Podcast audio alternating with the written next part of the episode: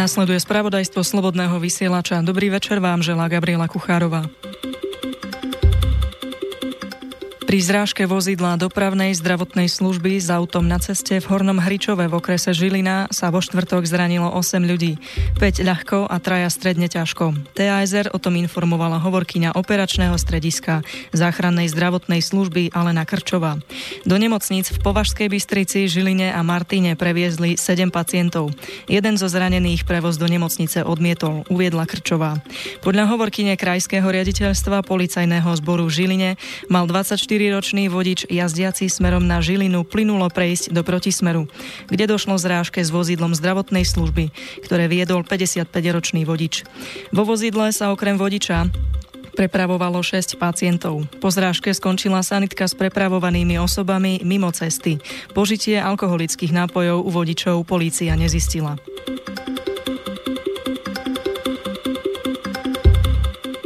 Ďalší termín súdneho pojednávania v spore o pozemky pod Tatrami medzi prezidentom Slovenskej republiky Andrejom Kiskom a zubárom z Popradu Jánom Francom je známy, uviedol denník Pravda. Uskutočniť sa má tento piatok v Poprade. Na prvý vytýčený termín sa prezident ospravedlnil pre služobné povinnosti. V ten deň síce v Tatrách bol, ale sa na Štrbskom plese stretol s prezidentom susednej Českej republiky. Hovorca prezidenta Roman Krpelan denníku neodpovedal na otázku, či sa Andrej Kiska zúčastní na súdnom pojednávaní. Celú kauzu polícia vyšetruje ako podvod. Okrem toho je na okresnom súde v Poprade aj civilný spor, kde Jan Franc žiada Andreja Kisku, aby mu pozemky vrátil.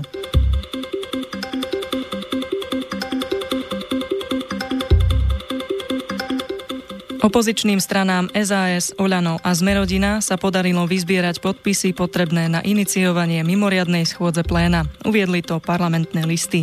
Programom mimoriadnej schôdze má byť návrh na vyslovenie nedôvery ministerke pôdohospodárstva Gabriele Matečnej. Po odovzdaní podpisov do podateľne musí šéf Národnej rady Andrej Danko zvolať plénum do 7 kalendárnych dní. Podpredsedníčka Národnej rady Lucia Ďuriš Nikolsonová uviedla, že majú vyzbieraných 44 podpisov rokov. Zákonné minimum je 30. Predstavitelia opozície Matečnej vyčítajú, že v tejto funkcii, ale aj v tej predošlej ako šéfka Slovenského pozemkového fondu mnohonásobne zlyhala. Matečná, ktorú kritizoval aj generálny prokurátor Jaromír Čižnár, obvinenia odmieta. Zároveň však oznámila, že zmluvy o výzve na eurofondové podpory investícií do vytvárania a rozvoja nepoľnohospodárskych činností budú znovu prehodnotené. Šesť briefingov opozičných strán ktoré minulý týždeň podľa jej slov škandalizovali jej osobu a to počas jej neprítomnosti na Slovensku považuje za politikárčenie.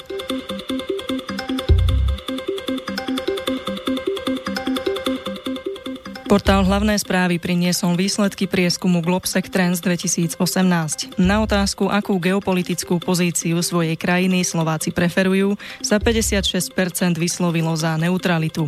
V porovnaní s prieskumom z roku 2017 je to nárast o 14%.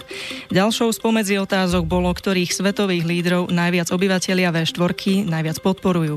Emanuela Macrona najviac podporujú obyvateľia Českej republiky, a to až 49%. Angele Merkelovej najviac dôverujú Poliaci s 50%.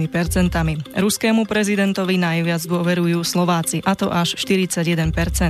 Naopak Slováci najmenej dôverujú americkému prezidentovi Donaldovi Trumpovi, len 16% respondentov. Podľa tohto prieskumu Slováci najviac veria tzv. konšpiračným teóriám. Ako jediná krajina z V4 vo väčšine súhlasia s tvrdením, že Židia majú veľkú moc, ovládajú a kontrolujú vlády a inštitúcie po celom svete. Myslí si to až 52% Slovákov. Na opačnom pole sú Česi, ktorí takéto tvrdenie o židovskom ovládaní sveta odmietajú až v 67% prípadov. Spravodajský portál Parlamentné listy informoval, že Európska komisia sa vo štvrtok rozhodla postúpiť prípad Slovenska súdnemu dvoru EÚ. Dôvod je ten, že Slovensko neumožňuje žiadateľom o víza odvolať sa na súde proti rozhodnutiu o zamietnutí, zrušení alebo odvolaní víza. Exekutíva EÚ upozornila, že slovenské vnútroštátne právne predpisy poskytujú len možnosť odvolať sa na mimosúdnych správnych orgánoch. Právo na súdne odvolanie proti zamietnutiu udelenia víza potvrdil 13. decembra 2017 aj Súdny dvor EÚ. Komisia začala postup v prípade nesplnenia povinností už vo februári 2013, keď zaslala slovenským orgánom formálnu výzvu. Posledným krokom zo strany Eurokomisie je žaloba na súdnom dvore EÚ. V odpovediach, ktoré Slovenská republika poskytla na formálnu výzvu a na ďalšie stanoviská sa neriešia obavy, ktoré vyjadrila Európska komisia. Tá sa preto rozhodla podať na súdny dvor návrh proti Slovensku, na čo bola slovenská strana dopredu upozornená.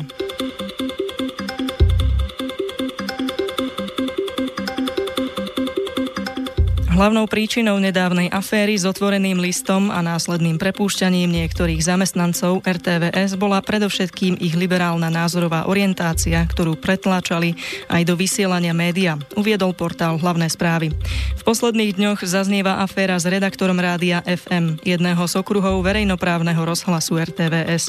Novinár Fedor Blaščák sa aktívne zúčastnil na tlačovej konferencii mimo parlamentného liberálneho hnutia Progresívne Slovensko duálnom vzdelávaní, čo je v rozpore so štatútom programových pracovníkov a spolupracovníkov RTVS. Podľa portálu Slobodný výber moderátor verejnoprávneho média vystúpil v mene politického subjektu, čo je zároveň porušenie nestrannosti a objektivity. Redakcii Slobodného výberu riaditeľ sekcie rozhlasových program, pro, programových služieb odpovedal, že v prípade, že u ktoréhokoľvek pracovníka RTVS zaznamenajú porušenie tohto štatútu, vyvodia z toho príslušné Thank you.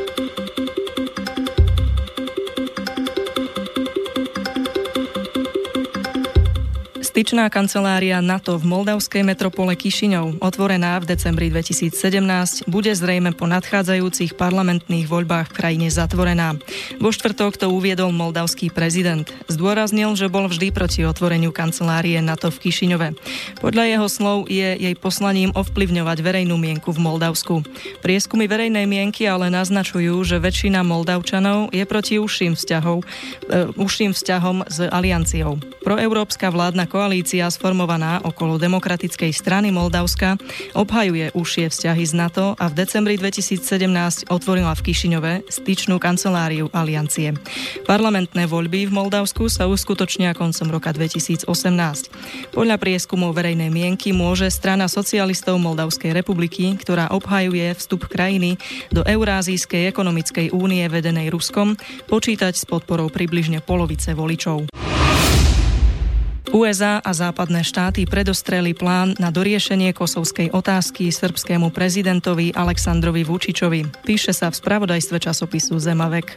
Plán je vraj lepší ako všetky doterajšie, ale stále nie je pre Srbov akceptovateľný, uvádza portál. Hoci na severe Kosova žijú výlučne Srby, plán im neponúka žiaden okres do správy. Prezident Vučič je nespokojný a na ponuku neodpovedal. Portál uvádza, že dokument pripravovali poradca amerického ministra pre Európu a Áziu Ves Mitchell. Zástupkynia Vysokej komisárky EÚ pre zahraničnú politiku Helga Šmidová a predstaviteľ Veľkej Británie. Mitchell už s plánom oboznámil srbské mimovládne organizácie a na rovinu im povedal, že Vučič musí tento plán prijať. Ak ho nepríjme Vučič, nájdeme si iného. Ale to bude jeho koniec aj koniec Srbska, tvrdí srbský denník Blitz. Podľa novín Mitchell dokonca hovoril o úplatku, ktorý by Západ mohol dať Srbsku, len aby s plánom súhlasilo.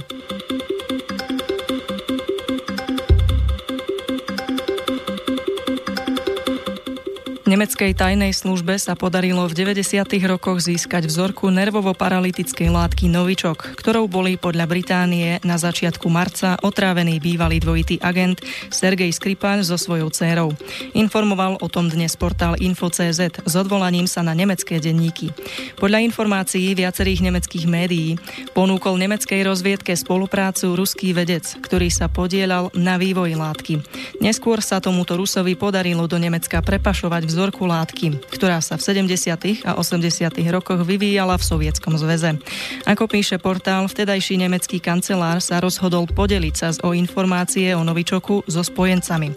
Najneskôr od konca 90. rokov, tak podľa nemeckých médií, mali k dispozícii vzorku a informácie o zložení nielen v Nemecku, ale aj v USA, Británii, Francúzsku, Holandsku a Kanade. Podľa novín je možné, že armádne laboratória v týchto krajinách dokonca látku v malom množstve vyrábali, aby vyvinuli protilátky pre prípad nasadenia novičoku zo strany Ruska. Predseda Európskej komisie Jean-Claude Juncker v stredu v Bruseli vyhlásil, že Európska únia musí vynaložiť všetko úsilie o to, aby aj napriek stanovisku Spojených štátov aj naďalej platila jadrová dohoda s Iránom. Uviedol to portál Parlamentné listy. Juncker upozornil, že ukončenie platnosti jadrovej dohody by vážne ohrozilo mier a bezpečnosť v búrlivom regióne Blízkeho východu. Pred novinármi vyjadril nádej, že sa, že sa premiérom a prezidentom podarí dosiahnuť spoločný postoj, nielen ohľadom samotnej dohody s Iránom, ale aj voči hrozbe amerických sankcií. Washington upozornil, že môže zaviesť sankcie voči spoločnostiam, ktoré obchodujú s Iránom, čo by podľa Junckera poškodilo európske firmy. Európsky týždenník Politico s odvolaním sa na diplomatické zdroje naznačil, že Únia zvažuje tri scenáre. Viac európskych investícií do Iránu prostredníctvom Európskej investičnej banky, pokračovanie v starej politike ignorovania amerických sekundárnych sankcií sankcií a platby za iránsku ropu v eurách namiesto amerických dolárov. Posledná možnosť je pre Irán dôležitá, pretože ropný sektor je kľúčový pre jeho ekonomiku.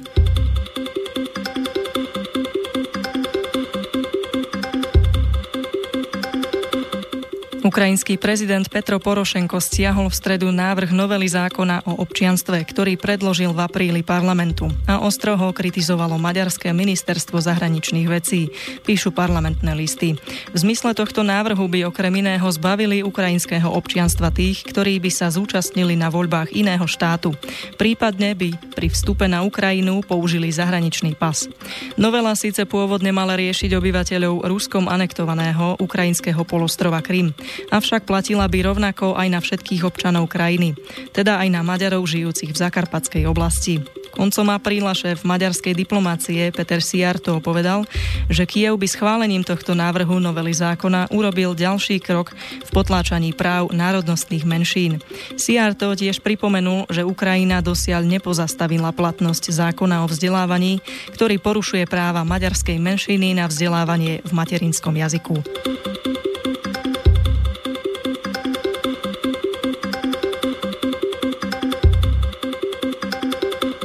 Ukrajina chce rýchlo a lacno privatizovať svoje štátne firmy. Uviedol to časopis Argument. Krajina kvôli tomu zmenila privatizačné zákony. Európska únia by podľa portálu chcela urýchliť proces privatizácie na Ukrajine, ktorou má asociačnú dohodu. Nie všetci však s takýmto programom súhlasia, napísal ukrajinský dopisovateľ Valentín Korš. Očakáva sa, že príjmy z privatizácie by do rozpočtu priniesli okolo 819 miliónov dolárov. Podľa vlády ide o pozitívny proces, s čím ale nesúhlasia kritici, ktorí hovoria o lacnom rozpredávaní strategicky významného národného majetku. Na zozname je 18 energetických spoločností, veľké priemyselné podniky, štátna spoločnosť na výrobu obilia, agrárny fond, farmaceutická firma Indar a ďalšie.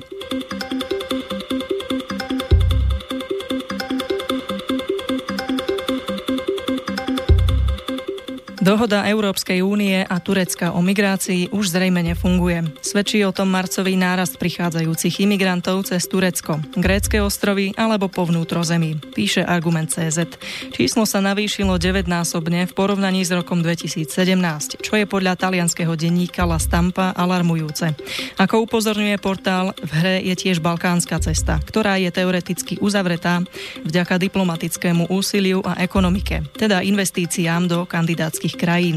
Hoci sa situácia na balkánskej východnej ceste stabilizovala, v posledných mesiacoch je vidno pohyby cez Albánsko, Čiernu horu a Bosnu a Hercegovinu. O týchto signáloch sa bude diskutovať na samite v bulharskej Sofii. S touto informáciou je spravodajský blok na konci. Čerpali sme z portálov časopis Argument, parlamentné listy, hlavné správy, Info.cz, Zemavek, Teraz.sk. Od mikrofónu vás pozdravuje Gabriela Kuchárová. Ostaňte s nami naďalej aj pri komentároch dnešných udalostí.